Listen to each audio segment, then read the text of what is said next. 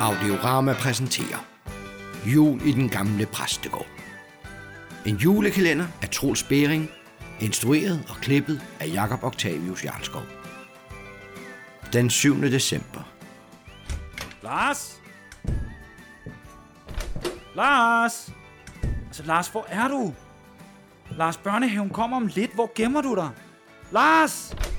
Nå, Lars, der er du. Du skal, ikke, du skal ikke gemme dig i det pote, når børnehaven kommer lige om lidt. Jeg ved ikke. Selvfølgelig vil du det. Nej, jeg ved ikke. Og du kan ikke tvinge mig. Lars, en af os to skal have det æselkostyme på, og det bliver ikke mig. Jeg ved ikke. Det er ikke en del i mit arbejde. Er du ikke med til at stå for kirkens liv og ved og vel? Jo, men ikke som æsel. Du er ellers som skabt til rollen. Se nu at komme i det kostume. Jeg er graver. Du kan ikke bare få mig til hvad som helst. Du har ikke engang fortalt mig det på forhånd. Du er bare dukket op med kostymet her til morgen. Ja, jeg vidste jo ikke, om det ville nå at dukke op inden krybespil. Kom nu, det er vigtigt. Jeg har også fået fru Stram til at spille Jomfru Maria. Skal jeg så have frustram op på ryggen? Den lille dame var ingenting. Desuden gør du det for en god sag. Vi er nødt til at uddanne vores børn, så de forstår, at juleevangeliet er den vigtigste fortælling i juletiden. Lige nu bombarderes de jo med amerikanske tilstand. Julemænd og kaner og gaver og alt muligt. Det er i bund og grund ligegyldigt for julens budskab.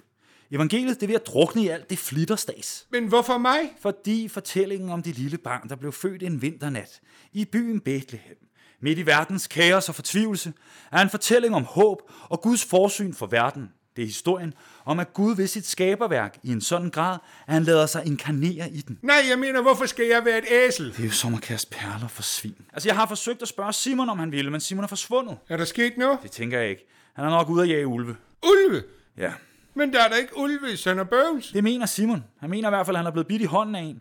Og nu har han lånt en riffel for at tage ud og skyde den. Men her har jeg ikke noget jagttegn. Kan det ikke være lige meget? Altså, børnehaven er om lidt, og jeg mangler et æsel. Men jeg har da slet ikke lyst til at være et æsel, hvis der er ulve. Så kan jeg blive spist. Der er jo ikke ulve inde i kirken. Hvad så med Simon? Jamen, jeg regner med, at han kommer på fredag, når vi har begravelse. Kom så i det kostume. Ja, ja. Jeg tager det på nu. Jeg går i kirken. Kom over, når du har fået kostymet på.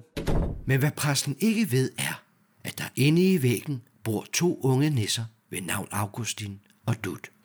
Hey du, Augustin. Hvad er der, du? Hvad laver du? Jeg har lige hørt den mærkeligste samtale mellem præsten og graver Lars. Nå, hvad så?